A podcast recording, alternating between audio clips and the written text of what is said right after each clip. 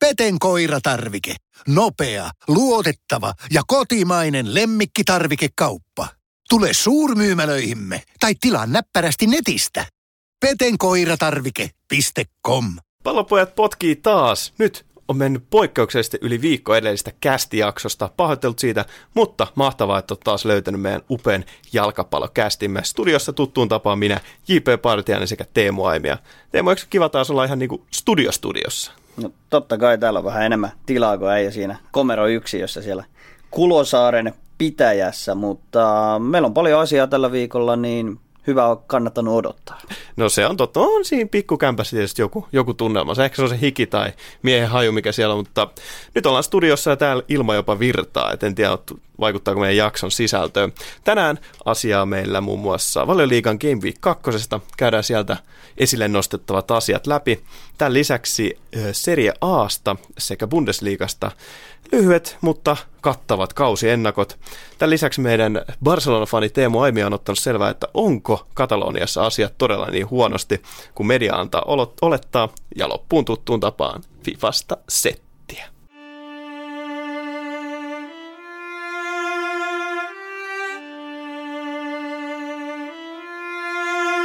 On kaksi asiaa, joita tosimies ei vaihda. Pallopojat. Ja niin kuin luvattiin, niin otetaan tähän alkuun heti Valioliikan Game Week 2 katsaus. Ja mitä siellä on päällimmäisenä jäänyt Teemu sulle mieleen? Mulle jäi ehkä se, että ihan hemmetisti maaleja nähtiin. No kyllä nähtiin historiallisen paljon maaleja, että Game Week 2 aikana tehtiin 44 rysää, joka on koko valioliikan ennätys, mikä sanotaan vähän hämmentävää, että nyt kun ei ole yleisöä paikalla, niin nyt sitten mätetään maaleja. Viihdytään TV-katsoja. Ehkä se matsi, mikä itselle näistä niin matsina jäi mieleen, niin pakkohan sanoa toi Soton Spurs.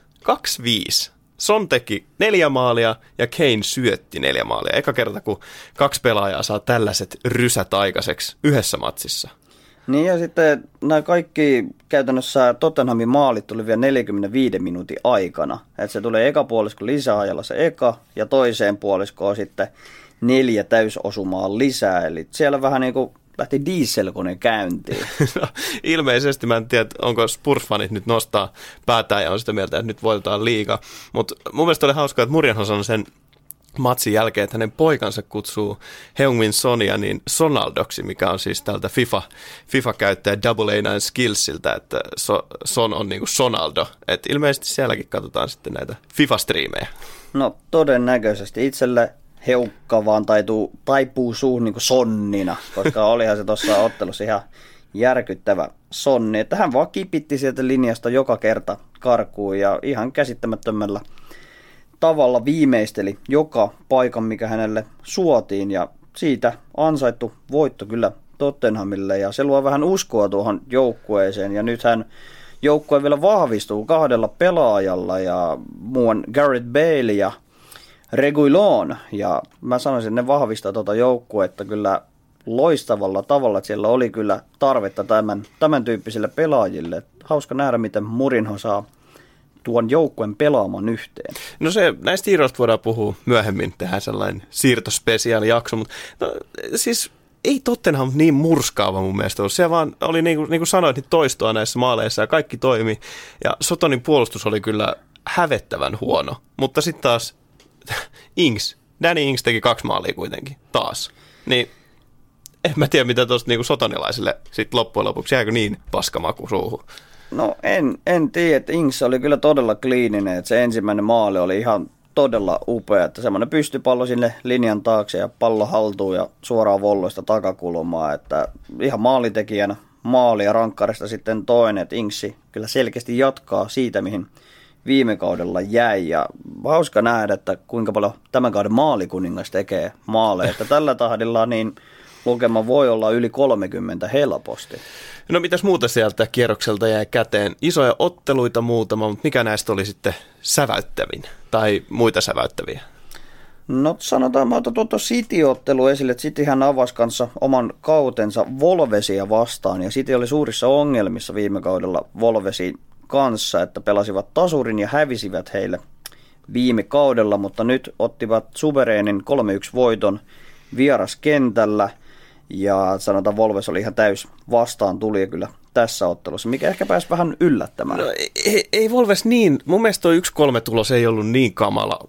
Tai siis se ehkä, ehkä antaa olettaa, että se oli kamalampi kuin se oikein. Kyllä Volves oli siinä ihan okosti messissä, että sitten sit vaan siellä se Sitin Guardiolan kone sen verran jylläs. Ja siis mielenkiintoisia, että se, että Jesus pääsi maalin makuun ja myöskin se, että Foden oli avarissa.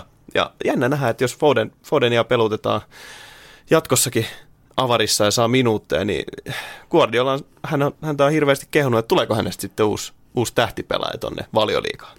No joo, Guardiola on jo parin kauden ajan hehkuttanut tätä hänen hiomatonta timanttiaan ja nyt ilmeisesti lähdetään vähän hiomaan näitä särmiä, särmiä kuntoon, että maajoukkojen puolella ei ehkä ihan vielä särmät ole kaverilla kunnossa, mutta hienoa, että hän, hän saa sanotaan mahdollisuutensa, koska siellä vaihtopenkillä on kuitenkin Mahares ja loukkaantuneena sitten vielä Ilkei Kundogan, joka voisivat haastaa häntä tässä avauskokoonpanon paikassa. Mutta vakuuttava esitys Fodenilta mielestäni, no De Bruyne, hän on vain, sanotaan liikan, ehkä jopa paras pelaaja omasta, Joo, omasta me, mielestäni. Melkein jopa että... ylivoimaisesti. Mutta eh, se oli hauska mun mielestä, että, että tuo Guardiola nosti Fodenin näiden tota, ystävyysotteluiden kohujen jälkeen ihan avariin, mutta sitten Uule Gunnar Schuscher niin jätti Greenwoodin kokonaan pois jengistä kurinpito esityksissä. Äh, ehkä Guardiola haluaisi vain enemmän voittaa kuin Uule. Tai sitten Uule yrittää saada sitä, mistä ollaan puhuttukin, että hänellä olisi jotain auktoriteettia siellä omassa joukkueessa. No joo, toi on ihan hyvä huomio kyllä. Ja Manuhan otti sitten yksi kolme kuokkaan kotona Kristalla Palaselta. Et mit, miten Palasel, onko se kaksi voittoa nyt? Joo, Kristalla Palasella eikä ollut ihan mikä helpoimmat pelikkää kuitenkaan Palaselle, että ollut Manua vastaan ja Sotonia vastaan molemmista. Kolme pongoa plakkariin ja Wilfried Saha on ihan käsittämättömässä vireessä. Järkeä. Ja no sanotaan se pelityyli ei edelleenkään ole kaunista Palasella, mutta se puolustuspää pitää ja hyökkäyspäässä tehdään tarvittavat maalit niin sillä jaetaan valioliikan kärkipaikka tällä hetkellä. Voiko olla mahdollista, että Crystal Palace on todella puhtaalla pelillä siellä kärkikahinoissa? No, pakkohan se on uskoa. Et, et, siis hyvä menohan siellä, mutta en, en usko millään, että, että tämän alkukauden jälkeen siitä jatkettaisiin eteenpäin. Mutta Saha, niin en, en mä, onko se vihdoin nyt lunastamassa niitä odotuksia, mitä hänellä on? Ja Manu, Van de Beek teki maalin, mutta ei tullut rankkareita tällä kertaa. Ei tullut rankkareita, että siellä olisi Bruno Fernandeskin päässyt avaamaan kautensa tehokkaasti, jos tämä rankkari oltaisiin heille suotu, mutta näin ei kuitenkaan käynyt, että vähän vaisu, vaisu fiilis jäi Manun kauden avauksesta, mutta eiköhän se lähde siitä rullaamaan paremmalla jalalla, mutta hyvällä otteella kyllä kauden on aloittanut. Pakko nostaa Toffees, eli Everton.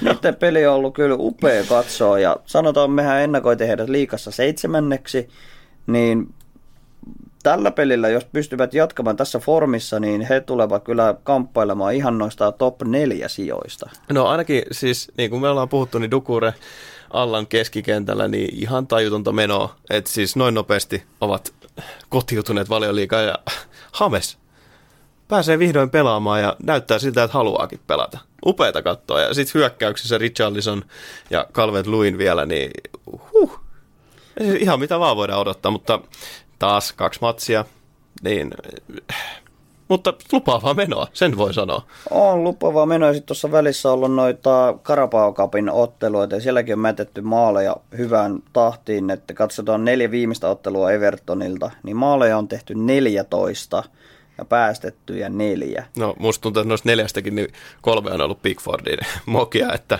niin. et toisaalta se voi siihen maalivahtityöskentelyyn jäädä. Ja West Bromwich, niin siis kyllä sekin jollain tavalla säväytti. Niin kuin viime jaksossa puhuttiin Diagana, niin upeita peliä. Nyt tuli maalikin palkinnoksi tästä ja, ja Pereira toisella laidalla, niin siis en mä nyt näkisi, että West Bromwichkaan ihan, ihan niin huono kuin ehkä annettiin olettaa. No joo, he, sanotaan he rypistelevät ja tekevät kyllä parhaansa, mutta ikävä kyllä mä luulen kauden edetessä, niin nämä pyristelyt jää vähän samalle tolalle kuin Norwichilla viime kaudella. Et nyt kauden alkuun kaksi, kaksi tappioa, ei ehkä helpoimmat vastukset vastassa, että Leicester ja Everton, mutta Vepa kaipaa kyllä tähän tota, joukkueeseensa vielä vahvistuksia. Sarja tai siirtoikkunhan on vielä auki vielä reilu parisen viikkoa. Siinä on aikaa tehdä vielä peli, peliliikkeitä, mutta ei niin huolestuttava, mitä ehkä oletettiin, mutta kuitenkin maalisuuden 2-8 ja 0 pistettä, niin ei anna liikaakaan innostuksen aihetta. No mutta innostuksen aihetta sulla ainakin Liitsi on tuottanut tässä, tässä kauden alussa ja olet siitä sanonutkin, että mielellä sitä jengiä kattelit ja okei, mun onkin jo pakko myöntää, että on se Bielsan peli aika, aika hieno nähdä valioliigassa. Ja nyt tuli taas maaleja ja tällä kertaa voittokin 4-3 Fulhamista. Et, em, ihan siis tajutonta peliä. On siis 2-4-3 ottelua. Eka hävisivät 4-3 puulille ja sitten voittivat 4-3 Fulhamiin. maalisuuden kahden ottelun jälkeen on 7-7. Et siis tässä ottelussa niin nähdään maaleja ja uskaltaisi kyllä laittaa tulevan viikonlopukin ottelu overia, koska siellä on Sheffieldi vastassa, ja mä luulen, että Leeds ei tule pidättelemään yhtään tota vauhtia. No siis, musta tuntuu, että ihan sama kenet Leeds kohtaa, niin siinä tulee, on luvassa maaleja tai vähintäänkin vaarallisia tilanteita. Et me haukuttiin siinä meidän tota, kausiennakossa niin Patrick Bamford, ja jälleen kerran maalia syöttö. Niin olisiko hän sittenkin valioliikatasoinen hyökkäjä? No siltä on niin vaikuttanut ainakin ja sitten siellä on vielä laajalla rintamalla näitä onnistumisia liitsille. että siellä tämä Helder Costa keskeltä ja sitten tämmöinen Glitch, ihan uusi tuttavuus itselle, mutta pelaa, Glitch. pelaa todella ennakkoluulottomasti ja hyvällä tasolla tuolla valioliigassa. No, ja... hän, hän on Champereissa tehnyt, tehnyt paljon maaleja, että nyt vaan, että miten sitten Rodrigo, että jos hän nyt saa vielä niin kuin itsensä ku, sellaisen kuntoon, mitä pari kautta sitten oli, niin kyllä, kyllä tuo hyökkäyskin ihan, vaarallinen on. Ei ehkä yksilöiden takia, mutta ennemminkin sen pelityyli. Kyllä, että ihan mielellään seuraan nimenomaan Leedsin otteita tästä, tästäkin eteenpäin. Siitä on varmasti moni muukin samaa, samaa mieltä. Mutta sitten vähän ehkä, no sanotaan huolta ehkä aiheuttaa tuo Chelsean alkukausi. Siellä tosiaan paljon loukkaantumisia vielä, että Chie on vielä puolikuntoinen Pulisic loukissa – Havertzi sisäajo menossa, Werner sisäajo menossa. Mutta mä luulen, että se kurssi tulee tuosta nousemaan, että nyt tuli Karapaokapissa hieno 6-0 voitto, siellä Havertzille hattutemppu, tärkeä onnistuminen ja Chelsea tulee tuosta parantamaan. Ja eikä se ottelu Liverpooliin vastaan, niin se ei ollut mitenkään huono. Et ekalla puoliskolla se oli täysin tasapäistä taistelua ja no, Harmi, että siellä Kristensen päätyi hypätä Manen reppuselkää, koska ei jaksanut enää juosta tai pysynyt perässä. Ja tästä, no, ansaittu punainen kortti, koska olimpana miehenä estää tämmöisen läpi, läpi tilanteen. Ja sittenhän se ottelu kääntyi puulin no joo, eduksi. Ja siis Chelseahan hävisi tämän ottelun 0-2 kotonaan. Siellä on taas muuan kepa ollut vauhdissa. se oli ihan, ei, siis mä en edes tiedä, onko se enää hauskaa, miten huono. Nythän ne osti sen sen vajan 30 Mendin liikuen ykkösestä, että jos nyt hän saisi. Mutta Chelsea oli no, paljon epäonneen missattu rankkari. Mun mielestä Werner häntä on haukuttu nyt, että ei ole ollut niin kuin sellainen kuin oletettu, mutta kyllä niin kuin sanoit, sisääntulovaihe ja olihan hän taas pirteä.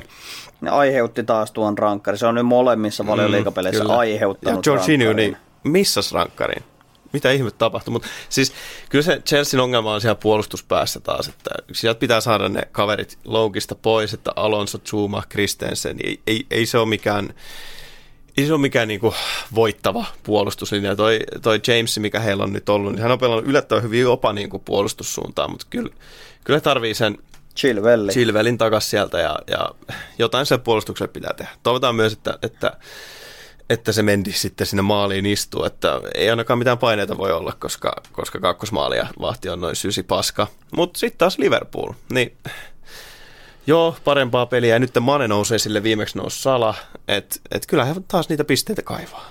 Ne pisteitä kaivaa, mutta sitten on paljon mediassa puhuttu siitä, että onko Liverpoolilla jo pieni mestaruusähky, koska siellä on monella supertähtipelaajalla nyt sattunut henkilökohtaisia virheitä ja nyt Virgil van Dijk on otettu ainakin arvostelun kohteeksi, että häntä on moitettu laiskaksi ja välinpitämättömäksi. Et nyt kun hänestä on tullut mm. tähti, niin hän ei pelaa enää samalla tasolla, ei ole enää sitä samaa nöyryyttä. Ja kaksi avausvoittoa liikan kauten alkuun, totta kai iso juttu, mutta siinä on se joku, mikä nyt ei vielä säväytä tai aiheuta semmoisia väristyksiä, että puuli olisi menossa mestaruuteen tällä kaudella. No ei se mun mukaan mielestä viime kauden niin kuin, säväyttänyt niin sanotusti. Peli oli tehokasta, se peli oli voittavaa, mutta ei, ei se ollut sellaista niin kuin samanlaista kuin Cityllä, mutta mielenkiintoista nähdä. Tulee kyllä mielenkiintoinen mestaruuskamppailu tästä kaudesta. Niin ja Puulilla on nyt, he kohtaavat kahdesti nyt Arsenaalin, että ensiksi liigassa ja sen jälkeen vielä Karapao-kapissa. Ja nämä ottelut tulee olemaan semmoinen tasomittari, että keväällähän tuossa League finaalissa, niin Arsenal oli vahvempi, niin nytten hyvä mittari Liverpoolille, kun kohtaavat Arsenalin kahdesti. No joo, ja Arsenalin alkukausi on ollut erinomainen. Nyt voittivat West Hamia mun mielestä voitti West Hamin 2-1 ja on se peli vähän pirteempää. Siinä on paljon lupauksia antavaa, että kyllä mä voisin pitää kiinni siitä, että Arsenal sinne ihan champerin paikoista taistelee tällä kaudella. Ja muita tuloksia, niin Leicester 4-2 Burnleyin maaleja tulee jälleen kerran. Et, et, siis todella mielenkiintoinen valioliikakausi käsillä.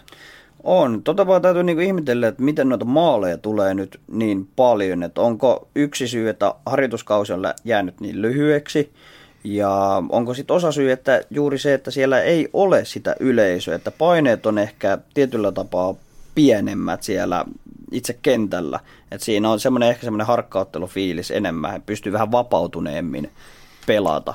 Se voi olla nimittäin Bundesliigassakin, mihin kohta mennään tarkemmin, niin sielläkin erittäin maalirikas ensimmäinen kierros takana, niin ehkä se on se syy.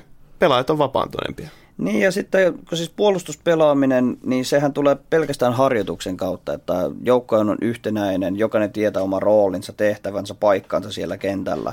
Niin nyt ei ole selkeästi päästy harjoittelemaan tarpeeksi joukkueena yhdessä sitä puolustuspelaamista, jolloin hyökkäyspelaaminen nousee isompaan rooliin, on enemmän vapauksia – Äh, tulee, yksilöt korostuu. Yksilöt korostuu, tulee tyhmiä virheitä ehkä omassa päässä, liukastumisia, kommunikaatiovirheitä. Niitä on nähty todella paljon nyt ja näistä kautta ollaan rokotettukin paljon maaleja. Ja musta tuntuu, että yksikään maalivahti ei ollut omalla tasollaan. Ainakaan ei ole tullut sellaista niin kuin, että maalivahti olisi ratkaissut pelin. Ei ole oikeastaan kukaan säväyttänyt. Ehkä jos joku täytyy nostaa, niin Crystal Palasen Kuaita. No si, se, sitä me sanottiin ennakoissa, että on ihan, ihan niin kuin huippumaalivahti valioliikatasolla. Kyllä, ja no, nostetaan se Alissonkin sieltä, otti rankkarin kiinni ja pelasi nollapelin Chelsea vastaan. Et ne on ehkä niinku maalivahdesta saa ne puhtaat paperit, mutta siis ei mitään vastaansanomista sille, että mätetään vaan maaleja, että sitähän hauska, hauska seurata, että on ainakin viihdearvoa sitä kautta. Tuossa mainittiin Bundesliga, niin käydään tsekkaamassa, että miten Bundesliga on alkanut ja mitä ehkä on tiedossa.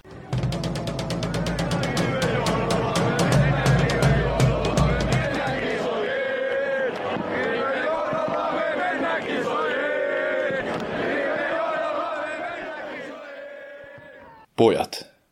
Pallopojat. Bundesliga on jäänyt meiltä aavistuksen ehkä varjoon, kun on nämä muut sarjat al- alkanut, mutta silloin meidän kästin alkuaikoina mehän puhuttiin tosi paljon ja äh, ollaan kyllä, siis täytyy sanoa, että Bundesliga on nyt nostanut päätä, etenkin just viime kaudella syksyllä tuli paljon katsottua. Muistatko Teemu, kun viestiteltiin siitä, että miten, miten paljon viihdyttävämpää Bundesliga on verrattuna kuitenkin sitten valioliigaa esimerkiksi? No joo, nyt on ehkä vähän puntit vaihtunut, en tiedä, mutta siis silloin kevätkaudella niin Bundesliigahan, no, starttasi ensimmäisenä koronan jälkeen, niin oli helppo siihen keskittyä, mutta siis todella laadukkaita, viihdyttäviä otteluita ja saksalaiset joukkueet, niin mun mielestä on hyvällä kehityssuunnalla, että München siellä totta kai kirkkaimpana tähtenä. No näin se on, ja kyllä oikeastaan viime syksynäkin saksalaisjoukkueet jotenkin säväytti, että peli on paljon, tuntuu, että se on paljon nopeampaa, siellä ei niin vedetä samalla lailla erikoistilanne painotteisesti, eikä sellaista pitkää pääpalloa niin kuin valioliigassa. Se on tosi viihdyttävää. Ja nyt, nyt Bundesliigasta on ensimmäinen kierros lähtenyt käyntiin. Siellä on pisin kausi ikinä takana ja nyt sitten taas lyhin kausi edessä, että niin kuin monessa muussakin sarjassa. Mutta se, mikä ehkä Bundesliigassa on eniten nyt näkynyt, niin on tämä koronan vaikutukset. Niin kuin sanoit, niin Bundesliigahan alkoi kaikkia muita sarjoja aikaisemmin, ja siellä se syy oli ihan täysin se, että jengit ei olisi pärjännyt, jos ei sitä olisi aloitettu aikaisemmin. Et monet jengit on nyt tällä hetkellä aika pahoissa niin kuin rahavaikeuksissa. Ja se kyllä näkyy esimerkiksi siirroissa, että Bundesliigassa ei ole nähty sellaisia miljoonatason siirtoja ja oikeastaan kaikki jengit lähinnä myy pelaajia muualle, lainaa niitä ja sitten lainaa pelaajia pienemmillä palkoilla takaisin. Että sen verran surullinen tilanne kyllä.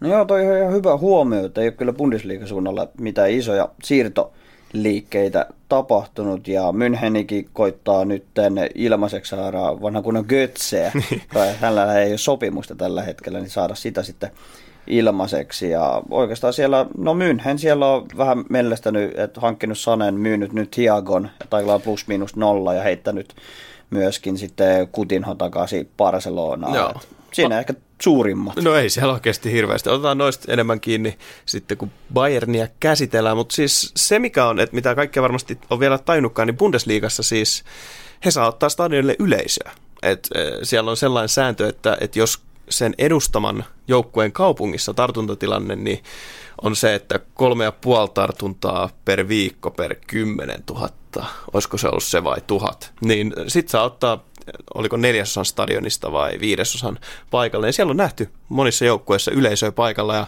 vaikka siellä on ollut vähemmän yleisöä, niin se mitä on kuunnellut näitä, näitä tota, kirjoituksia ja erilaisia englanninkielisiä podcasteja näistä, niin kuulemma fiilis on stadionilla pysynyt, että siellä saa, siellä saa tota, muutama tuhat päivänä yleisö tehty ihan ääntä, mutta muun muassa sitten Münchenissä ja Berliinissä esimerkiksi, niin tartuan tilanteet on sen verran pahoja, että ei ole yleisöllä mitään asiaa paikan päälle, mutta tällainen tilanne siellä.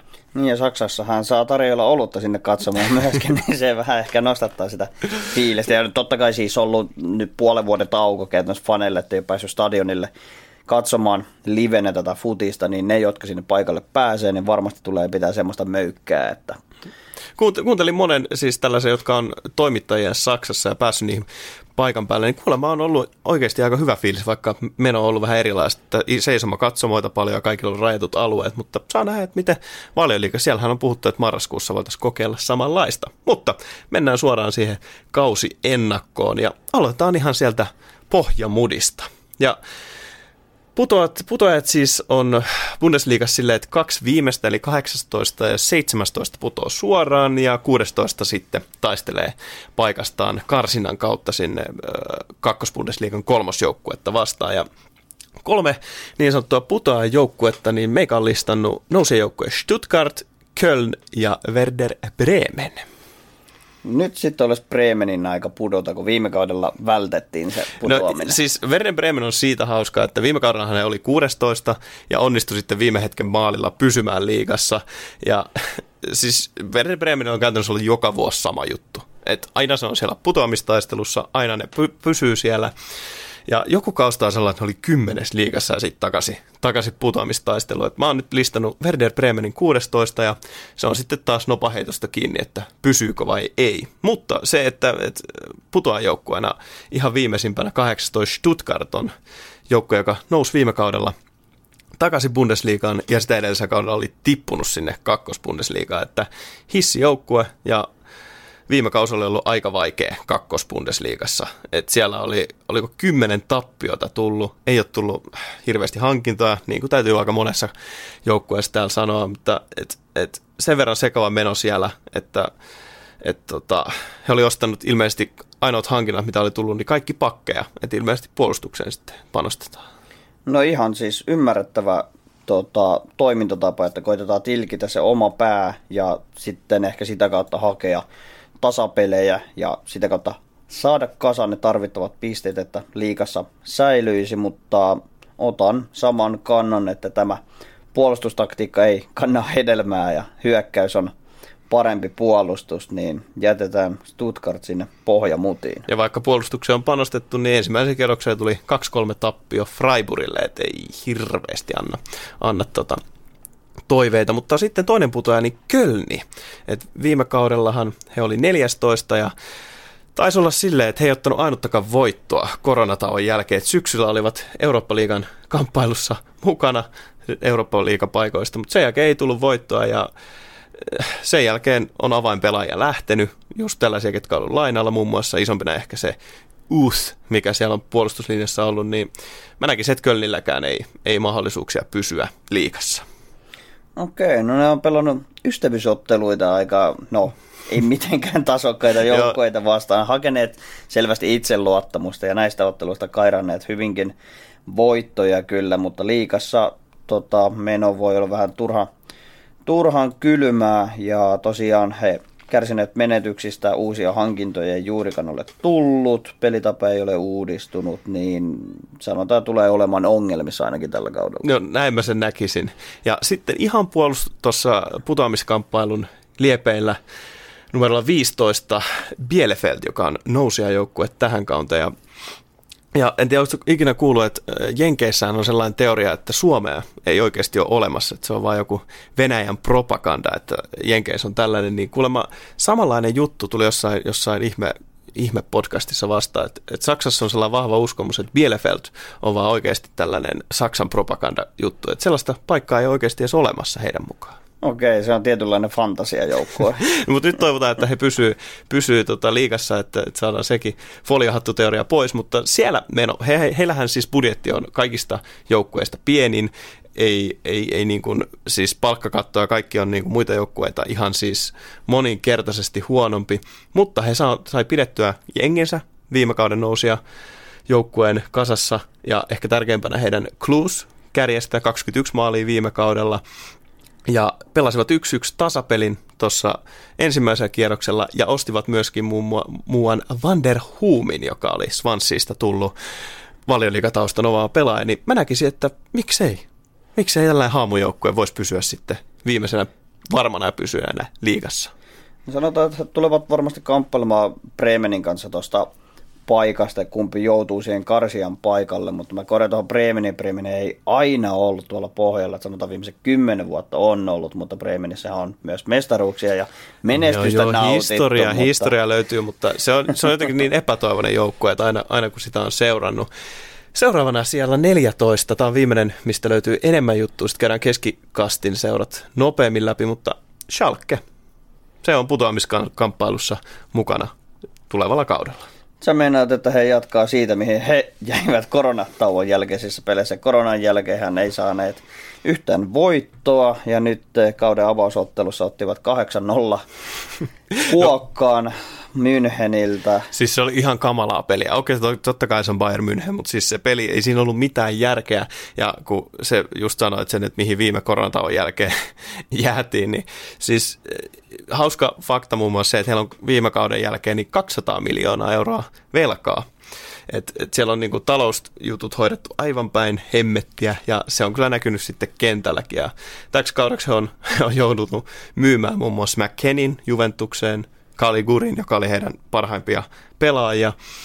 Ja heillä on tullut takaisin korkeapalkkaisia pelaajia, mitä he on yrittänyt niin kuin myydä pois. Bentaleb ja Ruudi, jotka molemmat on ilmoittanut, että he haluaisi pelata täällä ja kurinpidollisista syistä muun muassa missannut pelejäkin.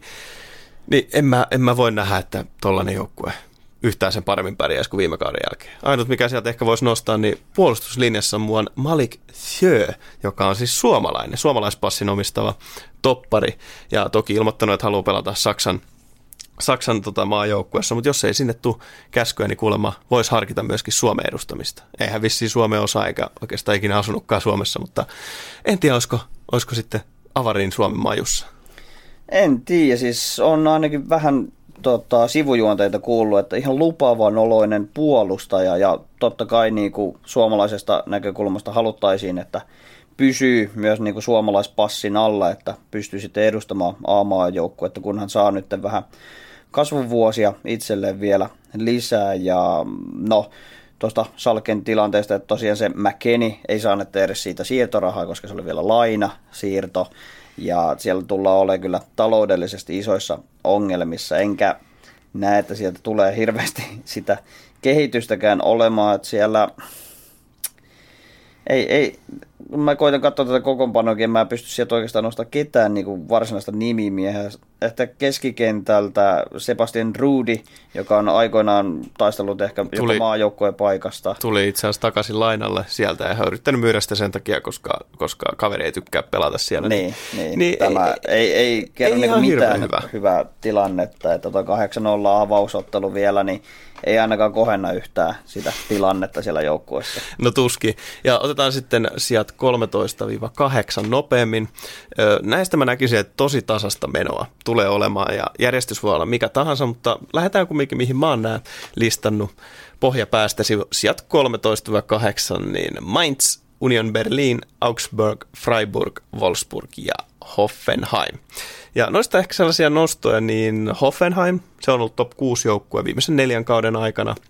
Ja mä näkisin, että, että toi on klassinen joukkue siitä, että miten joukkue voi olla niin yhden pelaajan harteilla. Et siellä muuan Kramaric, niin käytännössä kaikki maalintekovastuu hänen, hänen harteilla ja viime pelin he voitti, mutta he voitti Kölnin ja he voitti sen 3-2 ja Kramaric teki hatun, niin ei tuolla ihan hirveän pitkälle pötkitä, mutta kuitenkin näkisi, että siellä top 10 joukkue tulee pelaamaan. Eli Kramaric tekee semmoinen plus 50 maalin kausi, niin sen, sen no, jos jatkaa tästä, niin miksei. Mutta sitten siellä on muassa Wolfsburg, Siis mun mielestä se jengi on jotenkin ollut äärimmäisen tylsää, tylsää niin kuin peliä. Siis joka vuosi ihan niin kuin kokoonpanosta siihen, että millaista peliä he pelaa. Niin nyt tuli tasapeli Leverkusenia vastaan. Se antaa vähän lupauksia, mutta siltikin se on siellä kympin paikkeilla varmaan Volkswagenin joukkue. Vai niin. onko, onko sulla siihen jotain lisättävää? Aika, aika samalla linjoilla, että semmoinen tasapaksu joukkue, ei semmoisia suuria supertähtiä, mutta ihan siis laadukkaita pelaajia, että sinne kärkeen heittää esimerkiksi Kinjek, Weghorst, Prekalo, ei mikään niin. semmoisia nopeita tyyp, nopeita, no, mutta siis... Jopa niin. epäsaksalaista sellaista niin kuin jäykkää. Kyllä, mutta siis Bundes, Bundesliigassahan on nyt vähän ehkä nousu uudelleen tämmöiset kohdepelaajat niin kuin suosion. Et Lewandowski on mun mielestä niin kuin no kohdepelaajien joo, unelma. Joo. Ja paljon tämmöisiä niin kuin puhtaita piikkejä, jotka pyritään, että he pääsevät siellä boksin sisällä pelaamaan ja viimeistelevät sitä kautta maaleja. Ja sitä laajuutta kyllä Wolfsburgista löytyy. No joo, se voi olla.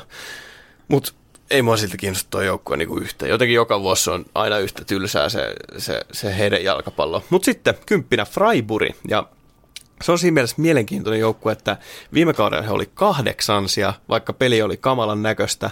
Ja, ja siis kattelin XG-taulukoita, niin he olisi pitänyt olla siis putoamistaistelussa mukana. Ja viime kaudella Freiburgilla puolet melkein. 47 prosenttia viime kauden maaleista tuli erikoistilanteista.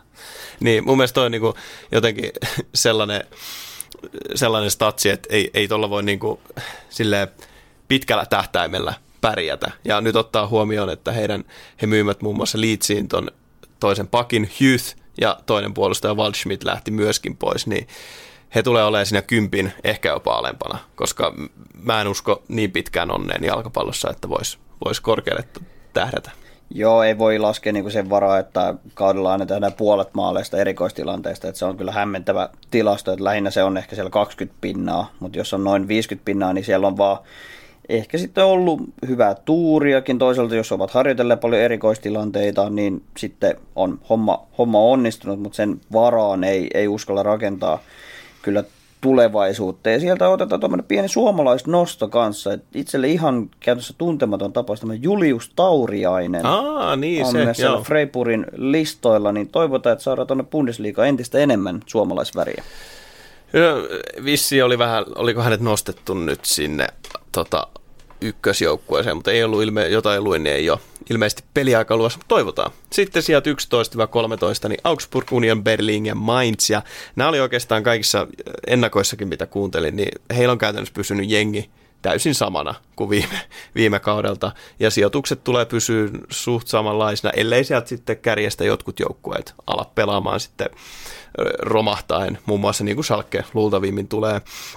Et niistä ei sen enemmän nostoja, mutta kuin sitten se Union Berliin, niin heillähän tunnetusti se kotiyleisö on aika villi. No joo, ja toivotaan, että se kotiyleisö pääsee nimenomaan sinne paikalle nyt vähitellen paremmin. Ja Union Berlin hän on viime kauden nousijajoukkue, että kautta, sitä kautta hyvä suoritus viime kauden sijoitus 11. Heillä oli kyllä maaliero 17 pakkasella, mutta silti hyvä, hyvä pistesaldo 41 pistettä ja vahvasti siinä keskikastissa.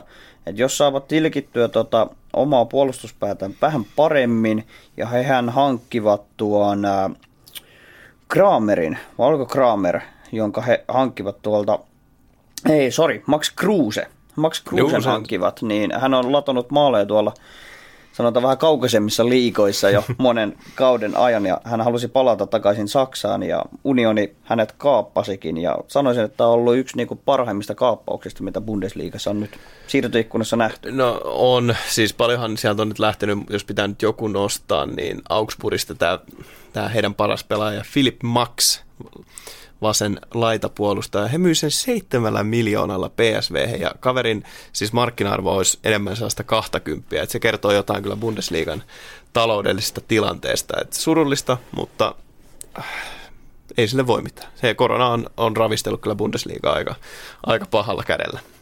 Se on ihan totta, se tilanne on kaikkialla sama, että sitä nyt ei voi mitenkään korostaa liikaa, että pelkästään Bundesliigassa, vaan se on kaikkialla ihan sama tilanne. Sitten top 6 joukkueet, mitkä oikeasti niin kuin ihmisiä ehkä jopa Bundesliigasta se kiinnostaa, niin kuudenneksi Hertha Berliin tulee Eurooppa-liigan taisteluun mukaan. Et sitä, se joukkue on hypetetty tosi korkealle monissa jutuissa. Heillä viime kaudella oli kymmenes ja koko ajan on menty, mitä pidemmällä kausi on mennyt, niin sitä paremmaksi on peli muuttunut. He on myynyt heidän kokeneempia pelaajia pois, ehkä juuri näiden palkkajuttujen takia, mutta tilalle on tullut muun muassa äh, Kölnin Cordoba, joka viime kaudella Kölnin avauspelaaja ja, ja aloittivat aika mielenkiintoisesti tämän kaudenkin, ottiko 4-1 voiton, voiton Werder Bremenistä, että mä näkisin, että tälle joukkueelle tulee kyllä positiivinen kausi. No joo, ainakin lähtö on ollut oikeinkin hyvä. Että ainoa mikä herättää vähän kysymysmerkkejä, että heillä on listoillaan tällä hetkellä vain viisi keskikenttäpelaajaa. No siellä on näitä lainajuttuja ilmeisesti ollut, että siellä on monessa hengissä muuttunut se rosteri sieltä, mutta avainpelaajat keskikentältä on pysynyt, pysynyt niin en mä näe toi, toi tulee olla ongelma. Ainakin toivotaan näin. Ja tuosta mikä jäi sanomatta, niin Eintracht Frankfurt seitsemänneksi. Viime kaudella he oli yhdeksäns ja heidän maaliero oli 59-60. Paljon maaleja ainakin, mutta tasaisesti hakattu molempiin päin. No Trappi on maalissa heiltä kun lähti pari vuotta sitten Radetski, niin Trappi nostivat tilalle ja se oli aika semipaska viime kaudella. Että jos pystyy tasoa nostaa, niin varmasti mukana myös näissä Eurooppa-liigan kamppailuissa. Että Kärjestä löytyy muun muassa Andre Silva, Kostic ja sitten vanha kunnon Bas Dost. Joo, mä odotan tuolta Andres Silvalta kyllä nyt lopullista läpimurtoa niin kuin eurooppalaiselle huipulle. Että hän on nyt kiertänyt monessa seurassa ja hänestä on uumoiltu ja toivottu niin kuin Portugalin maajoukkoeseen seuraavaa maalintekijää. Että katsotaan, miten pojan kehityskäyrä etenee. Ja viidendeltä sieltä, niin kuin aina, Neverkusen. Ei, ei, ei siitä voi, mun mielestä on niin kuin paha laittaa Leverkusen mihinkään muuhun kuin vitossia, koska sinne se kuuluu siellä se on aina ollutkin. Joo, ja joukkue on sitten vielä heikentynyt nyt Havertzin lähdön myötä. Ja no toisaalta on vahvistunut, koska Jolle on nyt joukkoessa on palannut lainalta takaisin Kuusseniin ja sai nyt viime ottelussa jämäminuutit itselleen myös, mutta tärkeää, että pääsi kentälle kuitenkin. Ja toivotaan, että Jole, Jole saa enemmän mahdollisuuksia Kuussenissa. Ja no, tähän on nyt suomalaisten jengi tämä Kuussen tuolla Bundesliigassa. Radetski. Radetski peräpäässä ja Jole siellä kärjessä. Niin totta kai täytyy toivoa hyvää Kuussenille, mutta en mäkään näe, että vitossia pidemmälle heidän kausi tälläkään kaudella kantaa. No Volland ja Havertz lähti, niin se tuo aika paljon maaleja pois ja viime kaudella niitä maaleja ei ihan älyttömästi tullut, niin heillä on tullut tilalle tämä viime kaudella Leipzigissä säväyttänyt Schick, että tässäkin on sellainen joukkue, mikä voi olla riski, mutta pakko se on viidenneksi laittaa. On, ja siellä siis peräpää pitää hyvin, että 44 päästettyä maaliin on hyvä, hyvä noteeraus Bundesliigassa ja siitä iso kiitos kyllä Lukelle ja koko puolustuslinjalle, että siellä Benderin veljekset tekee ihan hyvää työtä ja myöskin Tah siellä topparina raivaa. raivaa. Ja toi on mun mielestä niinku oikea joukkue Radetskille muutenkin, kun hän on just sellainen viime hetken pelastus maalivahti, Kyllä. sellainen, joka tykkää siitä, että, tai en nyt tietenkään tiedä mentaliteetti, mutta sellainen kuva jäänyt, että hän tykkää olla niinku paineen alla koko ajan. Silloin hän on niinku parhaimmillaan, että kun sinne maalille tulee koko ajan tilanteita, kun ei Leverkusenin puolustus ole mikään maailmanluokan, niin mä näkisin, että toi, niinku, toi on Radetskille sellainen oikea paikka. Hyvää treeniä majua varten. Tulee paljon tilanteita. Ja neljäntenä, tästä voi moni olla eri mieltä, mutta Leipzig. Ja, ja siis heiltä on lähtenyt Werner ja sitten myöskin tämä just äsken mainitsema Schick. He olisi halunnut Schickin pitää, mutta 25 miljoonan pyyntö hänestä Rooman puolesta niin oli liikaa. Schick olisi myös halunnut jäädä, niin meni sitten Leverkuseni, missä oli varaa maksaa. Ja tähän kun ottaa vielä sen, että Upamecano on, on ollut siirtohuhujen alla, niin sinne on jäänyt niin paljon aukkoja, että että ainut syy, miksi he olisi edes neljäs, niin mun mielestä Nigelsmann. Ja he on ostanut tihalle maksoko 20 miltsiä Sorlothista, joka on siis tämä, oliko tanskalainen, 2,5 metriä pitkä hyökkääjä, niin, niin siis jos tilalle tulee tällainen kaveri noin isoa rahalla, niin se tarkoittaa sitä, että pelityylin on muututtava.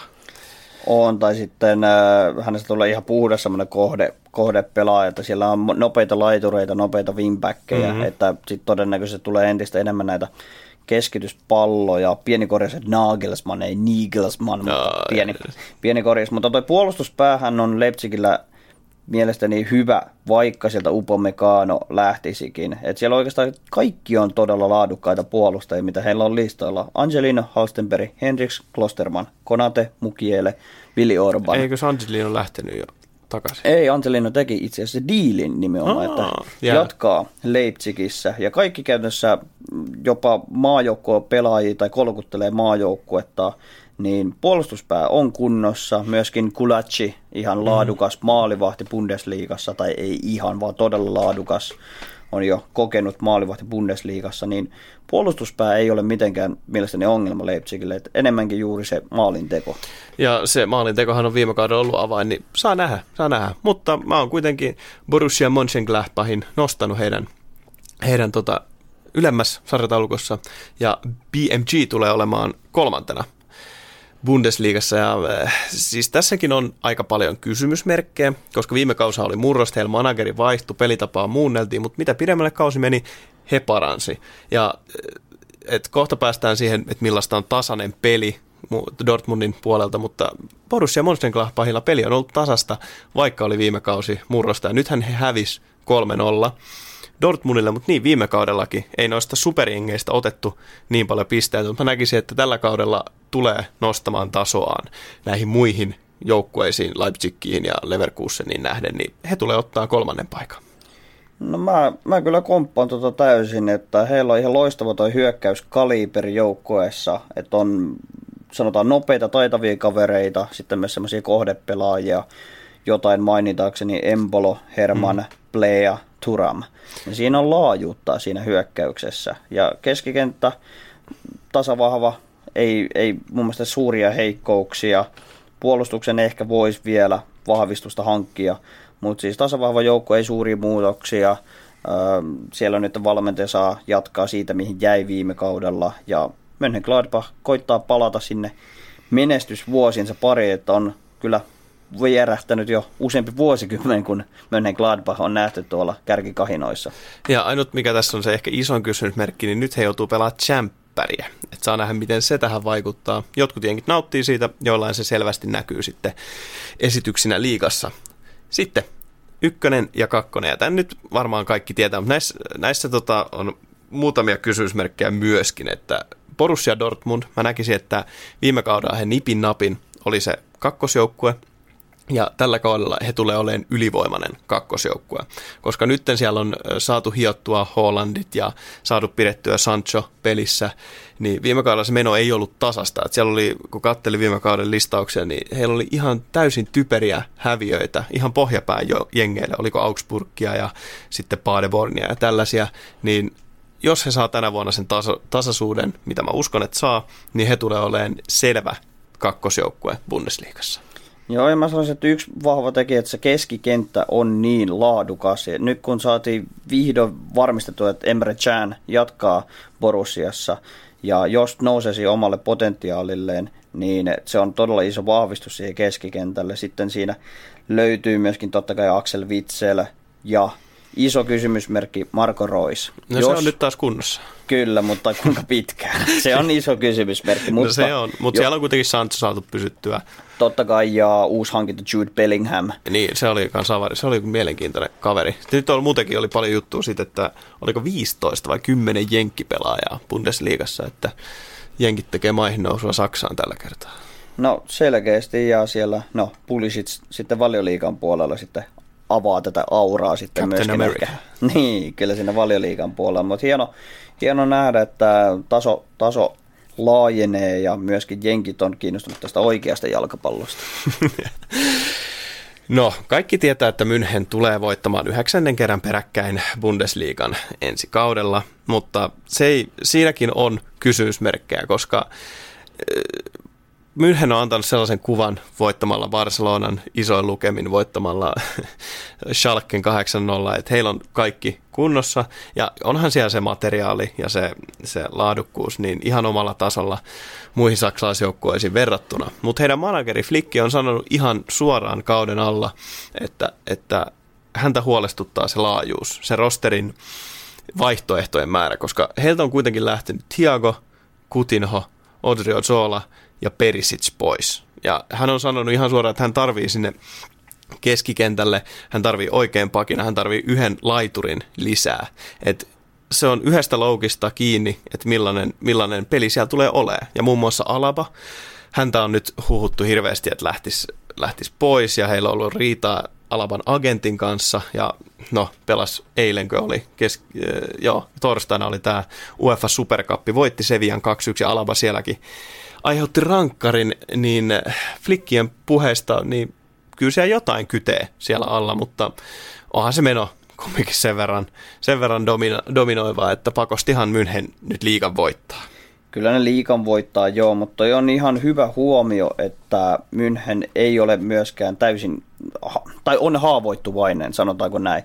Että jos siellä avainpelaajilla tulee loukkaantumisia, niin se taso tulee kuitenkin laskemaan jonkun verran. Ja nimenomaan toi puolustuspää on ehkä se haavoittuvaisin tällä hetkellä. Et Suule koko ajan ollut vähän puolikuntoinen, alapalla on takareisi ongelmaa, Pavardi on ollut loukkaantuneena, että he on nyt palaamassa, mutta tuleeko heille liikaa aikaa, liikaa vastuuta, jos tulee uusi loukki, niin se puolustuspää, niin se on vähän raakille. Ja eilinen finaali osoitti, että München on haastettavissa, että Sevillahan vei ottelun ihan jatkoajalle saakka. Ja no, paikoin oli ehkä hädässä, mutta pystyi rakentamaan myös hyvin paikkoja tuossa ottelussa ja haastoi todella Münchenin tässä ottelussa. München nyt sai käännettyä sen edukseen, mutta Sevilla todisti ehkä maailmalle, että Münchenkään ei ole kuolematon. No joo, ja sitten Pavardista, niin hän ei ilmeisesti tyytyväinen ole saamansa rooliin, ja ja sinne tarvittaisiin oikeaa pakkia, koska Kimihia on pakko peluttaa keskikentällä, ja he Rainer vai mikä Renierin otti tuolta rellusta sinne laitapakin paikalle, niin se, että missä Pavard pelaa, niin ei ole millään tasolla itsestäänselvyys. Ja sitten vielä maalivahtitilanne, Neuer siellä itse oikeutetusti tolppien välissä, mutta siellä just hankittu nuori superlupaus Nybel häntä ajamassa takaa, että en tiedä kuinka tyytyväinen Neuerkaan tohon tilanteeseen sitten on, mutta peliesitykset sen ehkä sitten merkkaa. No joo, ja kausi tulee olemaan pitkä Münchenille, että on sitten liigaottelut, kupinottelut, tsemppäriottelut, niin ehkä juuri tähän Flick tarvitsee sitä laajuutta ja lisää pelaajia, jotta he pystyvät menestymään kaikissa näissä kupeissa ja liikoissa, koska tämä materiaali, mikä tällä hetkellä on käytössä, niin se tulee joskus repeämään. Huh, sehän venähti vähän pidemmäksi kuin piti suhteellisen laaja kattaus Bundesliigaa. Tästä voidaan oivasti sitten jatkaa samanlaiseen liigaennakointiin Serie A:n puolelle.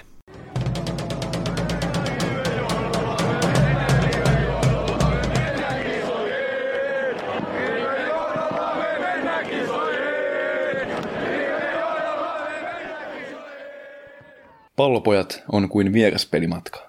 Semi raskas, semi paska. Saksan wursteista onkin sitten oikein helppo siirtyä pizzan ääreen.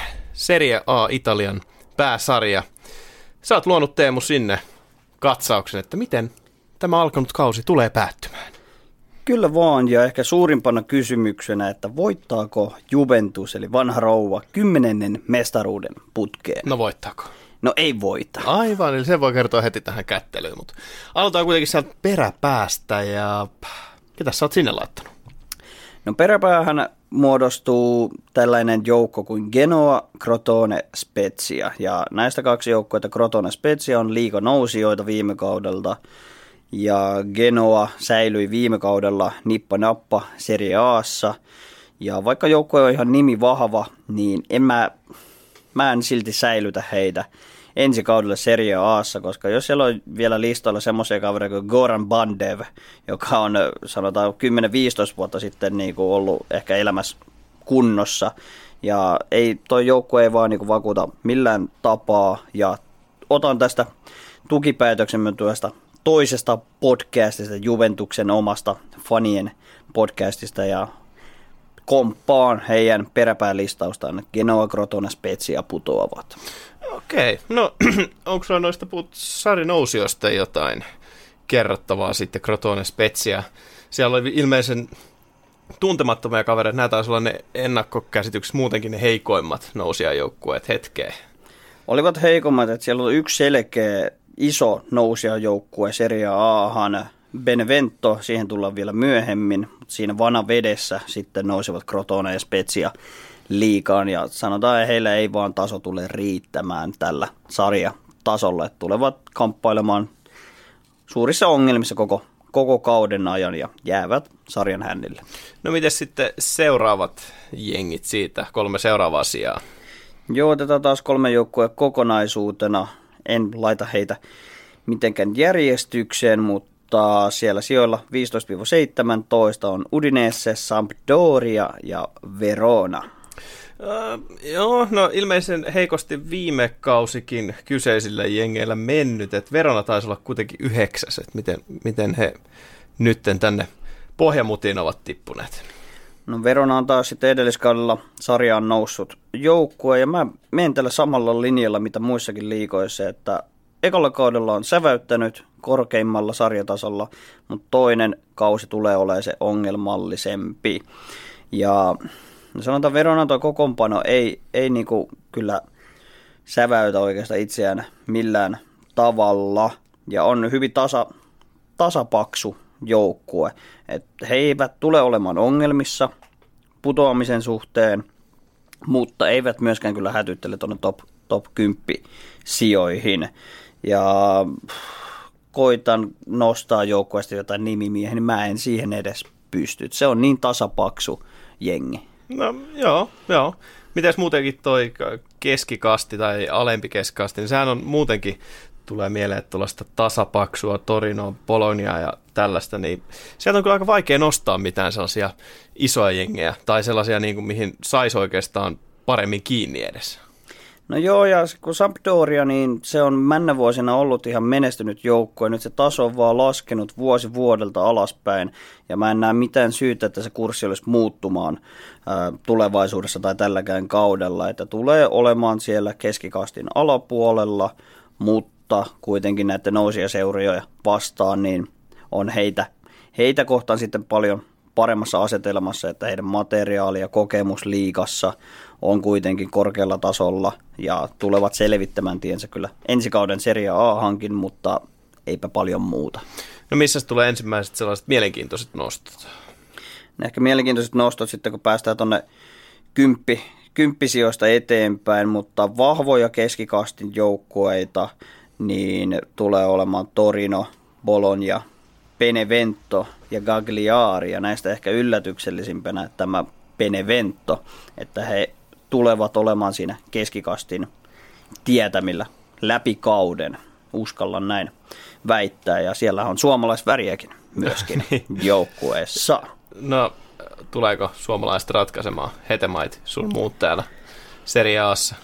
No sanotaan Hetemäi ei ole ehkä se maalintekijä tässä joukkueessa, mutta on siis ihan vakiokalustoa Beneventon joukkueessa. Ja Beneventon on liitetty paljon huhuja, että on vahvistumassa jopa Gervinholla tai Jorentella, niin semmoisia profiili, profiilipelaajia. Ja heillä on myöskin Marko Sau, joka on mm. todella nopea sähäkkä kärkipelaaja. Odotan Fifasta häneltä. kiva kortti tulossa varmaan. Kyllä, odotan häneltä paljon tällä kaudella. Ja he taisivat tehdä jonkun laisen Serie Bn ennätyksen, kuinka ylivoimaisia he olivat viime kaudella tällä toisella sarjaportaalla. Ja uskon, että tämä lento tulee jatkumaan myös tällä kaudella, mutta se tulee siihen keskikastin tienoille kuitenkin jäämään se menestys.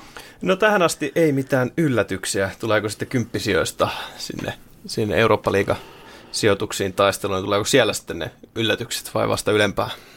Ehkä enemmän siellä kärkikahinoissa sitten, koska ei, ei pysty tekemään hirveästi muutoksia viime kauden sarjataulukkoon, koska joukkueetkaan ei ole merkittävästi muuttuneet. Ihan yksittäisiä pelaajia siirtynyt tai tullut sitten joukkueeseen. Aika staattinen tilanne viime kauteen nähden ja tätä kautta voidaan hypätä sijaan 10. On Parma, tekee nousua viime kaudesta yhden sijaan. Ja oikeastaan ei, ei Parmastakaan muuta nostettavaa, että siellä on tasa, tasaväkinen joukkue, siellä on ihan hyvä kilpailutilanne joukkueen sisällä, mutta jos haluaisivat pai- kilpailla paikoista tuonne Eurooppaan, niin kaipaavat kyllä vahvistuksia, mutta en, en näe millään, että he saavat sellaisia nimivahvistuksia, että pystyisivät kampeamaan itseänsä enemmän tuonne kärkisijojen suuntaan. No korona on kyllä Serie A-hankin sen verran vaikuttanut, että ei sielläkään niitä superhankintoja keskikastissa ole toisin kuin sitten esim. valioliigassa nähty, niin se on, se on kyllä ikävää, että saa nähdä millaista takapakkia nämä, nämä valioliigan takana tulevat liikat ottaa, mutta jatka vaan ylöspäin kyseisestä listauksesta. Joo, mennään noihin vihreän mustiin, eli Sassuoloon. Säilyttää lähes saman sijoituksen kuin viime kaudella. Viime kaudella oli kahdeksas, tällä kaudella tulee olemaan yhdeksäs. Ja siellä on hyökkäyspäässä ihan hyvää kaveria heittää, sanotaan Serie Aankin tason nähden. Sieltä jotain mainitakseni Berardi, Caputo ja De Frel, ja ehkä näistä Caputo ykkös tähtenä Sassuolossa. Ja hänellä on mahtavat FIFA-kortitkin ollut nyt viimeisellä kahdella kaudella – mutta keskikentälle on myös sitten nopeutta, taitoa ja tasapainottavia tekijöitä. Heitä on Pedro Obiang puolustavaa, sitten Bogaa, nopeutta, Norsolurannikon kaveri.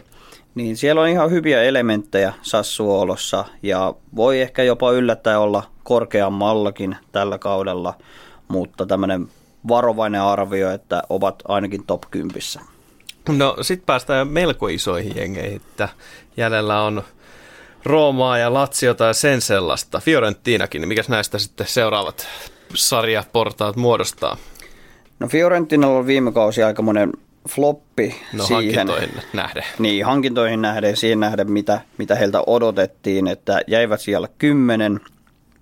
Nyt olen nostanut siellä kahdeksan. Tekisi mieli nostaa korkeammallekin, mutta otetaan tämmöinen varovainen näkökulma Fiorentinan tulevaakin kauteen ja hauska nähdä, miten esimerkiksi Frank Ribery suoriutuu nyt eläkepäivillään joukkueessa, että on loistava profiilipelaaja joukkueessa ja sitten kärjessä kautta laidoilla siellä huitoo Kutrone ja Kiesa, että mm. Fiorentinahan periaatteessa haluaisi myydä Kiesan myyn, tai pyyntihinta melkein 70 miljoonaa. Nykytilanne huomioiden, niin aivan liian suuri hintalappu No siis rosterin mukaan pitäisi olla korkeammalla, mutta, mutta tota, viime kauden peilaten, niin ehkä kahdeksasia on sellainen suht järkevä. Joo, ja sitten vielä kokemusta tullut joukkueeseen Porje Valeron muodossa Interistä. Kaljupää. Kyllä, kyllä, ja keskelle on heittää sitten ihan itselle maajoukkueenkin eh, tuttu kasvu Bonaventura, mm-hmm. joka on sanotaan ehkä keskikentän moottorina tuossa Fiorentinan joukkueessa, niin mm, sanotaan, että kahdeksas ainakin voi jopa haastaa sinne sijoille 5, 6, 7 tällä kaudella. No joo, nyt päästään niihin isoimpiin jengeihin, ehkä niihin tunnetuimpiin, niin ketä vastaan sitten Fiorentina taistelee eniten näistä sarjapaikoista? No, siinä on heti ensimmäisenä kärkikamppailu parina AS Rooma, ja Rooma on tässä listauksessa nyt jätetty ensimmäisenä joukkueena, joka putoaa Eurooppa-liiga paikoilta, oli viime kaudella viides ja nyt putoaa pari pykälää seitsemänneksi. Ja tämä ihan siihen vedoten, että heillä on hyökkäysosasto vähän muuttunut sieltä.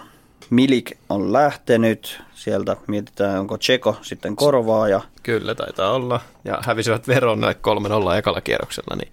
Kyllä. Ja no, ovat saaneet vahvistuksena Pedron. En tiedä mikä tilanne hänen kanssa, että Loukki. oli loukkaantuneena ainakin, kun oli siirtynyt Roomaan ja nyt Rooma kamppailee, että saako he pidettyä Smallingin eli Smaldinin joukkueessa vai ottaako Manu, Manu hänet takaisin itselleen. Siellä on paljon kysymysmerkkejä nyt Rooman yllä.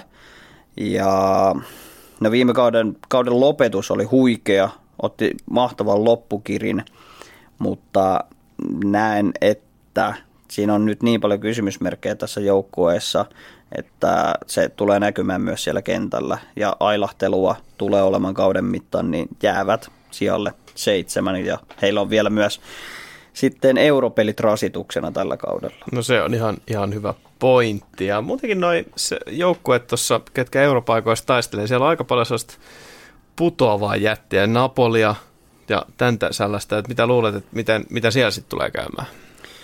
Napolissa ei juuri suuria muutoksia ole, ehkä Serie A on suurimpina hankintoina, mitä liikan on tullut nyt Victor Osimhen, joka tuli tuolta Ranskan oli liikasta. Monet, monet se oli valioliikaakin. Oliko Arsenal ollut isompana ehdokkaana, mutta Napoli valitsunut. Joo, ja Osimhen on ainakin harkkakaudella ollut todella tehokkaana. Onko parissakin ottelussa tehnyt hattutempun. Ja nyt sai peliaikaa tässä kauden avausottelussa, mikä Napoli voitti 2-0. Siellä tutut miehet viimeistelijöinä Mertens ja Insigne, jotka ovat tunnetusti joukkueen tähtipelaajat. Että se hyökkäys on kunnossa ja siinä on vaihtoehtojakin heittää ja muutoksia ei juurikaan ole tapahtunut, niin heitetään oikeastaan samalla, samalle linjalle, mitä viime kaudellakin. Viime kaudella seiska, nyt pykälä ylöspäin ja kutonen ottaa Eurooppa-liigan paikan. Mä oon vähän eri mieltä siinä, että kyllä mä näkisin, että Gennaro Kattus on koko ajan vähän saanut Napoliin sitä, sitä voittamista mukaan. Että kyllä vähän heidät laittaisit pari pykälää ylöspäin, mutta, mutta hyväksyn, hyväksyn noikin, niin ketä sitten on parempia sun mielestä kuin Napoli? Äh, no tuohon Napoliin vielä viitaten, niin siellä Kulibali on sitten se super toppari heillä ja on hyvin, hyvin todennäköistä, että tulee siirtymään vielä siirtoikkunan aikana, jolloin heille jää käytännössä ainoaksi hyväksi toppariksi Kostas Manolas. Niin se tulee olemaan ongelma sen puolustuspäin. Sen takia olen jättänyt heidät näiden seuraavien joukkueiden taakse ja mennään pykälässä eteenpäin, niin siellä viisi Lazio. Ei Siro Immobile sitten kuitenkaan korkeammalle heitä nosta. No ei, että sanotaan Sirohan joukkueen ykköstähtipaino viime kaudella käsittämättömän määrän maaleja, oli maali kuningas viime kaudella ja, ja sanotaan, että sama meno tulee jatkumaan, vaikka Immobiilellä alkaa ehkä ikäkin painamaan, mutta kokemus, kokemus on nyt valttia tässä kohtaa. No joo, mutta, mutta kyllä Latsiossa kuitenkin, niin hehän oli mestaruuskamppailussa mukana, että, että aika raju pudotus heille. No yhden pykälän neljänneksi vissiin jäikin viime kaudella, mutta, mutta väität sitten, että AC Milan ja Atalanta kykenee, he, esim, he, esim. he pystyy sitten Latsion voittamaan tällä kaudella. Kyllä ja helposti. Helposti, eli sä väität, että top 4 on niin kuin varmempi. Joo, mä sanoin, että top 4 aika lukkoon lyöty tuossa nimenomaisessa järjestyksessä. Mitä... No, mi- millä perusteella AC Milan sinne, sinne nousee? AC Milan, niin ei tarvitse oikeastaan katsoa, kun viime kauden loppusesonkia ja koko kesä on treenattu lujaa. Siinä on saatu nyt tonaali hankittua keskikentälle. Saatiin pidettyä Slaattan, joka ihan käsittämässä kunnossa nyky, nykykunnossaan ja iällään, että 38, melkein 39-vuotiaana painaa ihan maagista settiä liigassa. Ja Milanissa on hyvä projekti menossa, se alkoi jo viime kaudella ja suunta on vahvasti ylöspäin. Olisi tehnyt jopa mieli nostaa melkein kolmanneksi, mutta otetaan maltillisesti, että AC Milan jää tällä kaudella neljänneksi, mutta ottaa ansaitusti Champions League paikan ja upea, upea nähdä punamustat sitten ensi kaudella tsemppäreissä. No se on kyllä totta, se on hauska nähdä jää, mutta se, että sä lasket sun, sun niinku hyökkäyksen 38-vuotiaan kaverin varaan, niin vaikka kyseessä on Slaattan, niin, niin no, saa nähdä, mitä tulee. Onhan siellä niin vahva jengi ja on pelannut nyt viime kauden. Käytännössä sai pidettyä tuo jengi. Ja, no joo, mutta nythän oli Slaattenilla koronavirus, vaikka olikin aika itsevarmoja puheita siitä ruotsalaispojalla, että, että ei kannata edes koronan yrittää, että, että pystyy silti pelaamaan. On vertaisiko itseään Benjamin Buttoni, että vanhenee väärinpäin? Kyllä, taisi olla tämmöinen pieni viittaus hänen omalla sosiaalisen median tilillään. Ja siellä Milanilla ei ole kaikki kortit sentä ihan Slaattanin varassa, että siellä on Ante Rebic, joka pelasi viime kaudella hyvän lupaavan kauden. Ja nyt uutena hankintona Brahim Diaz, joka tuo taitoa ja nopeutta sinne laidoille. Ja Hagan Galhanoglu oli aivan liekissä keväällä. Toivon, uskon, että tulee myöskin jatkamaan. Ja sitten Sandro Tonali tulee tasapainottamaan tuon keskikentän. Niin siinä on niin hyviä ennusmerkkejä maalissa, ehkä jopa liikan parhaimpia maalivahteja Donnarumma, niin en, en mä näe mitään syytä, miksei Milan olisi neljäntenä tällä kaudella. No sit sä oot jättänyt vielä, vielä niin kuin joukkueeksi Interi, Juve ja Atalanta. Mä oon kyllä sitä mieltä, että millä tavalla sä voit pistää top kolmosen Atalantaan, vaikka meno oli aika huikeeta. Viime kaudella pääsivät kolmanneksi, niin aika paljon muutoksia tullut jengiin, niin sä kuitenkin väität, että, että samanlainen hyökkäyspään ilotulitus jatkuu myös tällä kaudella. Jengin ei ole käytännössä itse asiassa tullut yhtään muutosta. Ainoa muutos on kokoonpano ulkopuolelta siirtynyt Castagne Olihan se heidän, heidän avauspelaaja. Ää, oli itse asiassa ensimmäinen vaihtopelaaja. Ei ollut varma avauspelaaja viime kaudella ja muuten koko joukkue säilynyt käytännössä aivan samana. Ja sinne on tullut vielä Malinovski vahvistuksena. Ja siellä sama seura manageri toimii, Kasperini saanut joukkueen toimimaan yhteen. Ja mä, mä en näe mitään syytä, että toi lento tulisi yhtään muuttumaan no, tosta. Esimerkiksi sama, että nyt on noin jengit onnistunut tai pystyy lukemaan paremmin sitä peliä. He tietää, mitä siellä on vastassa ja kumminkin toi pelitapa, mitä he pelaa, niin on aika rasittava. Niin se pystyy toimimaan toisen kauden putkeen ihan samalla teholla. Mä uskon siihen, koska se oli niin käytännössä ylivoimasta välillä heidän se toteutustapa, se aggressiivinen prässi, ennakkoluuloton hyökkäyspelaaminen, luodaan maalipaikkoja niin laidolta, keskeltä, kaukaa, erikoistilanteista, ihan mistä vaan. Okei, se on hurlumehei-pallo, siinä on varianssia tosi paljon. Mä luotan siihen, että varianssi edelleen säilyy Atalantan puolella ja he säilyttävät tämän kolmossijan, minkä he ottivat myöskin viime kaudella. No kyllä mä sen toivon, kyllä mäkin sen toivon, että sen verran viihdyttävää fudista ja toivotaan, että nä- näkyy sama myös jämppäreissä. Sanoit, että Juventus ei voita tällä kaudella mestaruutta ja meillä on kaksi sijaa käymättä läpi, niin tähän voi joku fiksumpi mies sanoa, että Juventus on sitten kakkonen. No, Miksi? Näin, näinkin sen asian voi kuvata, että kuuntelin tuossa myös Juventuksen fani, fanien oma podcastin ja sanotaan, että heidän hän oli pakko asettaa tietysti Juve ensimmäiseksi, koska he kannattavat Aika monet muutkin kästit, mitä itse kuunnellut ja kirjoitukset lukenut, niin kyllä heillä Juventus on siellä kärjessä, niin minkä takia sun mielestä olisi kakkosia? No, mutta ovat katsoneet vähän semmoista likasta kristallipalloa, että mä näen enemmän semmoiseen kirkkaan tulevaisuuden, ja mä nostan Inter Milanin tarinan vähän samanlaiseksi kuin Liverpoolilla oli kaksi vuotta sitten. Hävisivät niin kalkkiviivoilla mestaruuden Sitille ja mitä tapahtuikaan ensi kaudella.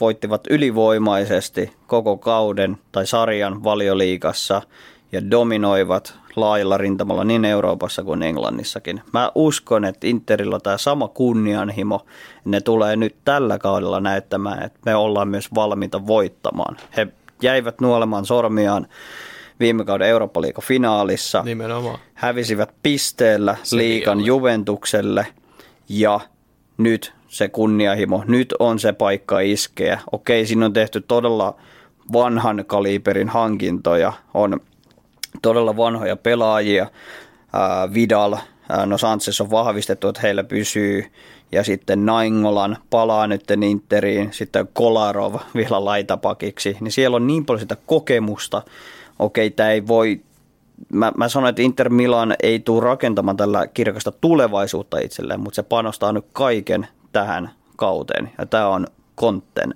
kausi. No siis kuitenkin kun miettii tuota rosteria, mikä Juventuksella on, niin onhan sehän sen verran laajuutta. Nyt tulee kausi olemaan lyhyt, se tulee olemaan intensiivinen, niin, niin mä väitän, että toi, ihan pelkästään tuo rosteri Juventuksella niin tuo sen voiton, koska heillä on niin paljon laajuutta. Siellä nyt muuan Alvaro Morata tullut takaisin, mikä nyt ihan käsittämätön hankinta, mutta silti mä väitän, että toi laajuus tulisi päihittää Interi, mutta Interillä on kyllä lupaava projekti ollut, niin, niin miksei? Mulla on nimenomaan toi Morata tuossa ongelma, koska se on Juventuksen oikeastaan ainoa potentiaalinen selkeä hyökkääjä. Et Ronaldo, okei, okay, jos hän, häntä pelatetaan strikerina, niin ehkä jopa parempi niin. Dybala on nyt loukkaantuneena. Siellä Kosta on siirtohuhujen alla, on siirtymässä muualle. Ja Inter on pystynyt poistamaan tätä ylimääräistä taakkaa heidän joukkoista, Porien Valero pois, Piragi pois, Mooses pois. Ne on ottanut kaikki ylimääräiset tekijät sieltä. Ja mun mielestä Juventus on vähän kysymysmerkki vielä tällä hetkellä, että sieltä on nyt Matuidi lähtenyt, Hikuain lähtenyt ja se tarvii vielä vahvistuksia, mutta alkaa aika loppumaan, kausi on jo käynnissä. Että jos Inter aloittaa kauden vahvasti, niin Juventus tulee olemaan ongelmissa. Hyväksyn tämän. Onko jotain muuta lisättävää pizza-liikasta? Pizza-liikasta ei oikeastaan muuta kuin, että tämä on kontten vuosi. Musta-siniset tulee juhlimaan äh, Interin kuin seriaan mestaruutta ja tulevat menestymään myös Champions Leagueassa ensi kaudella. Onnittelut Interille.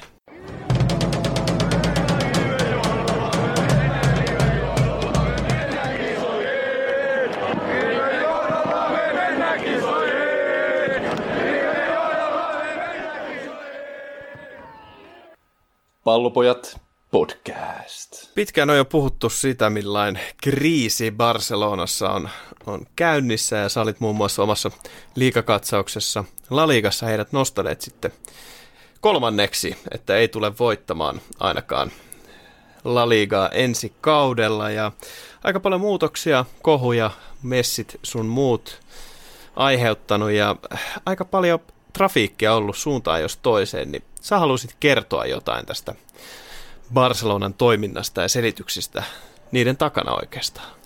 Joo, tilanne ei näytä ihan niin pahalta, mitä se ehkä näiden otsikoiden mukaan nyt on saatu näyttämään. Ronald Koeman otti tosiaan haasteen vastaan ja hyppäsi Barcelonan puikkoihin ja hänellä on käytännössä tehtävä tyhjennys edessä ja jälleenrakennus. No aikamoinen haaste Koumanille, vai kun ei niin älyttömästi sitä valmennuskokemusta ole, että ainoastaan Evertonissa ja Hollannin majussa, niin onko hän sitten oikein mies tällaisen niin seuran jälleenrakennukseen? No sanotaan, hän on ihan oikea mies kyllä Barcelonaa, että hän on itse Barcelonan miehiä myöskin, on pelannut siellä, voittanut siellä isoja pelejä ja tsemppäriä, ja hän on pelannut siellä Johan Cruyffin alaisuudessa ja hän nyt pyrkii tuomaan Barcelonan ytimen takaisin Kataloniaan. Ja tämä vaatii nyt kaksi osaa, niin kuin sanoin. Se vaatii ensin tyhjennyksen, sen jälkeen jälleen rakennuksen. Ja tällä hetkellä se tyhjennys on isosti käynnissä. Ja tähänkö nyt liittyy sitten se, että he on myyneet pilkkahintaan käytännössä vanhoja avainpelaajiaan pois? Avainpelaajia ja myöskin turhaa painolastia. Kuulostaa ikävältä, mutta niin se vain on. Ollaan käsitelty jo Artur Pianis vaihtokauppa, siinä tehtiin vaan tilien tasausta käytännössä, mutta nyt on sitten myyty kautta poistettu seuraavia pelaajia. Semedo, Carles Perez, Mark Kukurella, Ivan Rakitic, Arturo Vidal, Luis Suarez ja Arda Turan. Tämä oli hämmentävä. Turan on vieläkin siellä listoilla ollut, mutta niin vain on ollut, mutta hänetkin päästettiin nyt ilmaiseksi kalatasareihin pois. Mutta ja näistä siirroista niin kuin ei rahaa hirveästi tullut. Että se ainut näistä, niin kuin mistä on iso potti tullut, niin Semedo, kun Volves rakentaa Portugalin maajoukkuetta, niin 30 miltsiä. Ja no Rakitic Vidal suoraan siellä palkat tietysti on korkealla. Niin sekö se, sekö se syy tässä on? Se ja sitten Laliikan omat fair play-säännöt. Eli tästä ei ole hirveästi puhuttu. Rakititsin myyntihinta oli puolitoista miljoonaa, Vidal nolla, Suores nolla. Kuulostaa aivan käsittämättömältä, että tämmöisiä pelaajia päästetään lähes ilmaiseksi tai ilmaiseksi pois, mutta siellä on ollut se taustalla, että se summa, mikä Barcelona saa näistä siirroista, niin heidän joutuu, he joutuvat maksamaan saman summan Laliikalle fair play-sääntöjä noudattaakseen. Ja sen takia nämä siirtosummat on pidetty matalina, ja tätä kautta ollaan saatu sitten tilaa tuonne palkkakattoon ja tyhjennettyä tätä nimenomaista painolastia. Että Luis Suores on tästä nyt paras esimerkki. Vaikka hän siirtyy nyt Atletikon ilmaiseksi, niin pienillä lisäyksillä Barcelona tulee todennäköisesti saamaan siitä se 6 miljoonaa kauppahintaa, mutta Barcelona maksaa myöskin 7 miljoonaa suorisin ensi kauden palkasta. Mutta se on pieni raha siitä, mitä Barcelona olisi joutunut maksamaan suorasilla, jos tätä sopimusta ei oltaisi purettu. Koska suorasilla oli oikeus ensi kauden aikana tehdä yksi lisäsopimus Barcelonan kanssa, jonka kautta Barcelona olisi tulevan kolmen vuoden aikana joutunut maksamaan suoresille melkein 50 miljoonaa palkkaa. Ja nyt siitä selvittiin vain seitsemällä miljoonalla. Niin tämä on ollut vain tällaista bisnestä, jolla pyritään varautumaan tulevaisuuteen.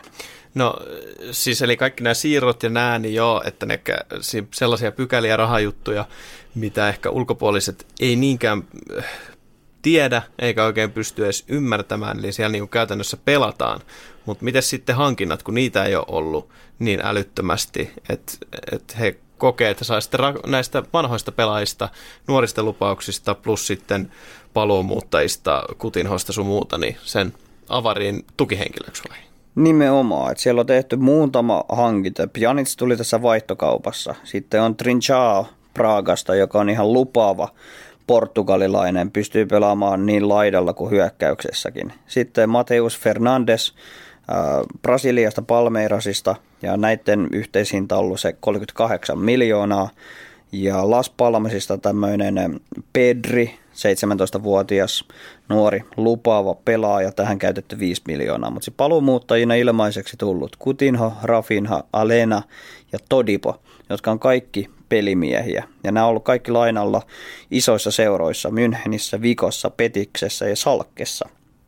Ja nämä on nyt palannut takaisin Barcelonaan. Nyt tällä hetkellä mietitään, että onko heille käyttöä. Näkisin, että Kutinholle ja Alenjalle on ainakin käyttöä. Ehkä jopa myös Todipolle. Todipo voi olla kyllä kauppatavaraa myöskin, koska hänen markkina-arvonsa on noin 30 miljoonaa. Eli sä näkisit sen niin, että nyt ensi kausi on niin kuin välikausi, jolloin tapahtuu se, että, että turhat isopalkkaiset kaverit pois, pelataan niille, ketä on, nuoret kaverit tukee, seuraavaksi kaudeksi Messi lähtee ja alkaa niin kuin, ehkä jo tammikuussa se niin sanottu jälleenrakentaminen. Kyllä, tämä on niin sanottu välikausi ja valmistautumista siihen, että Messi lähtee seurasta. Ja nyt on tehty mun mielestä järkeviä juttuja, järkeviä Pitkän pelimuoveja, kyllä, kyllä. Rohkeita siirtoja sen suhteen, että on päästetty tämmöisiä nimimiehen ilmaiseksi pois, mutta se on ollut nyt tarvittava muuvi sitä tulevaisuutta varten. Ja sanotaan se rosteri, mikä Barcelonalla on käytettävissä, edelleen se on hyvä. Sanotaan se...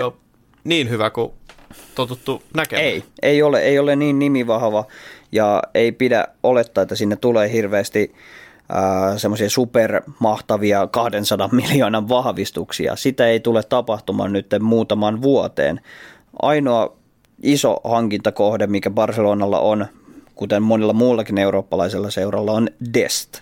Eli hollantilainen ajaksin pelaaja, laitapuolustaja, niin olisi kriittinen pala Barcelonalle, koska nyt Semedon myynnin kautta niin Barcelonalla ei ole käytännössä lyödä oikeaksi laitapakiksi kuin Sergi Roberto, joka myös mieluummin pelaa keskikentällä, niin sinne tarvitaan se oikea laitapuolustaja ja Dest olisi ratkaisu siihen. Ja hän on hollantilainen, Kuuman tukee hollantilaisia ja hyökkäyspäähän haluttaisi toinen hollantilainen Memphis Depay. Ja näkään ei ole liian kalliita hankintoja Barcelonalle. No ei ole kalliita, mutta kyllähän Depay tietysti tehokas on, mutta se, että miten istuu Barcelonan peliin, niin se, sitä en tiedä. että et, aika opettavainen kokonaisuus olet kerännyt, niin Tämä vaan korostaa oikeastaan sitä, että, että aika varmasti kovin vaikea kausi tulossa. Vaikea kausi, siitä ei epäselvyyttä, mutta niin kuin sanoin, että se rosteri, se, se laajuus kyllä, siellä on olemassa sitä hyökkäysvoimaa edelleen. Myöskin puolustuspäähän, okei, puolustuspää tulee olemaan vuoden kahden päästä todellinen ongelma, jos ei sinne saada nyt hankintoja tehtyä. Että Alba alkaa olemaan eläkepuolella pikee yhtä lailla. Ainoa, joka varma, minkä päälle pystytään rakentamaan, on Lenglee. Niin. Ja hyökkäyspäähän siellä on nyt listoille toivottavasti ja uskon, että siellä tulee myös nämä kyseiset herrat pysymään. Kutinho, Fati, Griezmann, Dembele, uushankinta Trinjao. Niin siinä on jo tarpeeksi leveyttä ja rosteria sinne hyökkäyssuuntaan. Ja tässä nyt lähdetään vaan rakentamaan ja miettimään sitä tulevaisuutta, että Messi ei todella enää ensi syyskaudella alkavassa kaudessa ole enää mukana. Että Messi ei uskalleta rakentaa kaikkea enää hänen varaansa. Ja se on kannata. mun mielestä oikea, oikea liike. Ja keskikentä pohjalle siihen on heittää oikeastaan kolme kaveria, De Jong, Busquets ja Pjanic. No onhan siinäkin nimimiehiä, että Artur aika, ei, anteeksi, Rafin aika iso kysymysmerkki, miten takaisin istuu ja oliko niin, että tämä Pew, nuori lupaus, niin hänellä oli ilmoitettu, että ei peliaikaa olisi luvassa, mutta hän jää taistelemaan peliajasta. Joo, se on ainoa niin kuin outo kommentti Koumanilta, että puikille ei tosiaan löytyisi peliaikaa, vaikka on oman akatemian kasvatti, on näyttänyt todella positiivisia merkkejä hänen kehityksestään. Mutta ainoa ongelma on se, että Kouman peluttaa niin sanottua 4231, eikä hän oikeastaan näe puikille siinä roolia siinä avauksessa. Et se on se ongelma, mutta – se nää, jää nähtäväksi, koska Puikko on todennut itse, että hän ei aio lähteä mihinkään, hän todistaa oman arvonsa Barcelonalle. Aika arvostettava teko ja kertoo jotain kaverin mentaalista, että haluaa näin tehdä. Kyllä, mutta sanotaan, että tämä on se puhdas välikausi ja siellä on tehty tarvittavia pelimuoveja ja jälleen rakennus lähtee käyntiin sitten tämän kauden jälkeen, kun ollaan saatu kerättyä kassaan taas rahaa, tasapainotettua tilanne, niin voidaan odottaa, että noin kahden, kolmen vuoden päästä niin Barcelona on taas pinnalla. Toivottavasti tämä avasi teille, ainakin itselleni avasi jonkin verran tätä Barcelonan toimintaa ja ei voi muuta sanoa kuin, että tsemppiä Kataloniaa.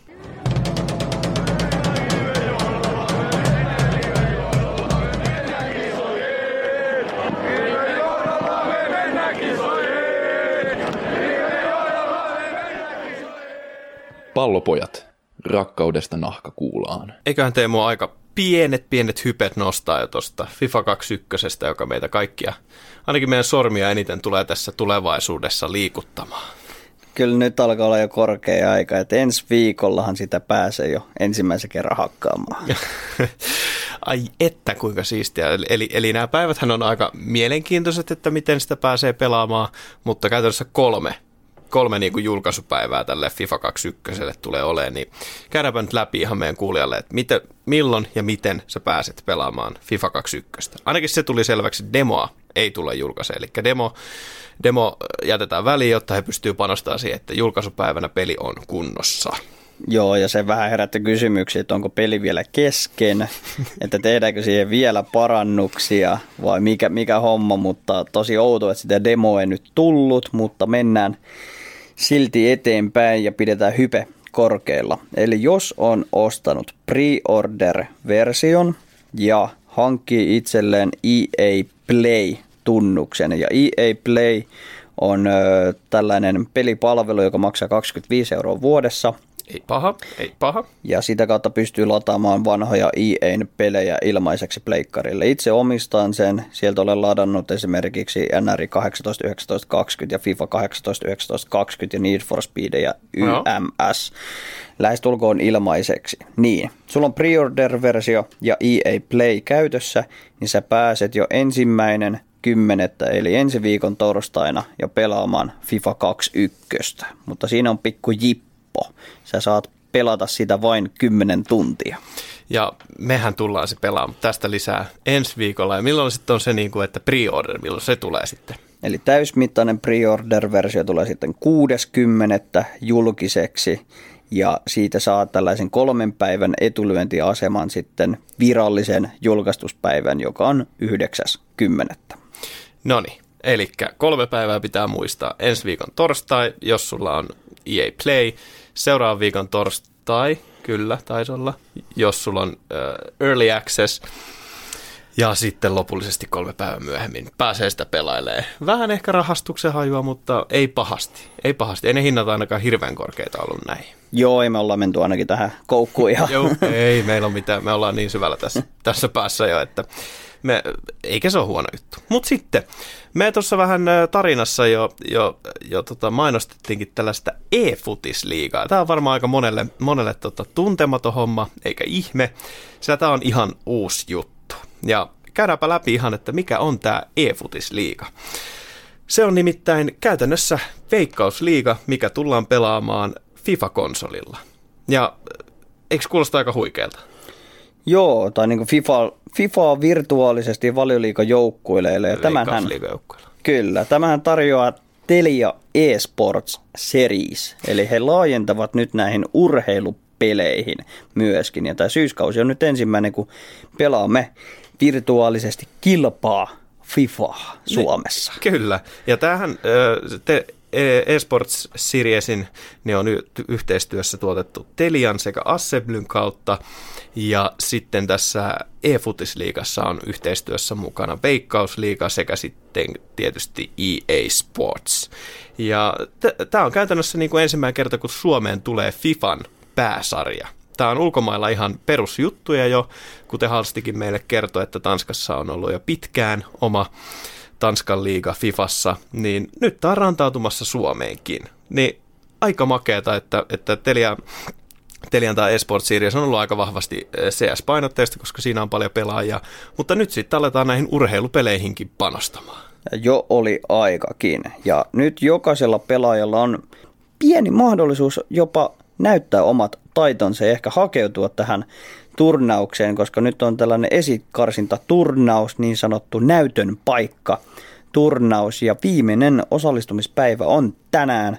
Ja tämä osallistuminen ja lisätiedothan löytyy Telian omilta sivuilta teliaesportsseries.com. Kyllä, siellä löytyy tarkat ohjeet siihen, että miten sä voit päästä tähän turnaukseen mukaan. Et siellä on jo on paljon pelaajia ilmoittautunut ja kannattaa sinne päästä kilpailemaan, koska se, että sä pääset edustamaan jotain Veikkausliiga-seuraa, siis täällä on kaikki tällä hetkellä Veikkausliigaa pelaavat seurat mukaan, jokaiselle seuraajalle tulee kaksi omaa esport FIFA-mestaria ja he sitten pelaavat liigan. Tämä liiga alkaa 4. marraskuuta, päättyy sitten 15. joulukuuta ja pottikaan eikä mikään huono, nimittäin voittajalle tulee 10 donnaa.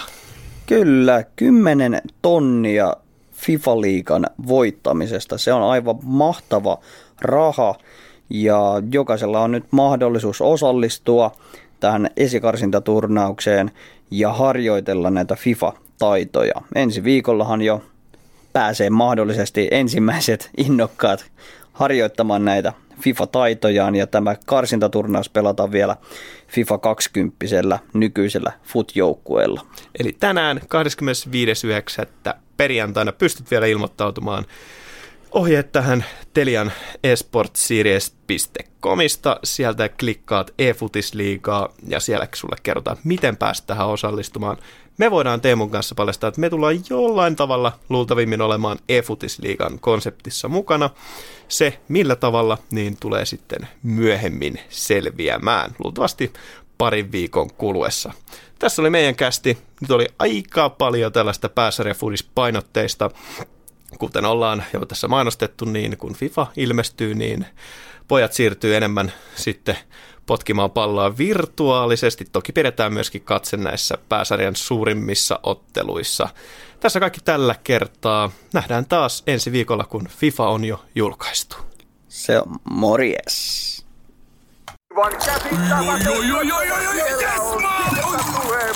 No, äkkiäkös tän voi erä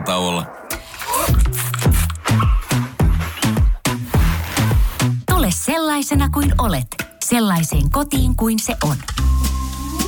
Kiilto. Aito koti vetää puoleensa.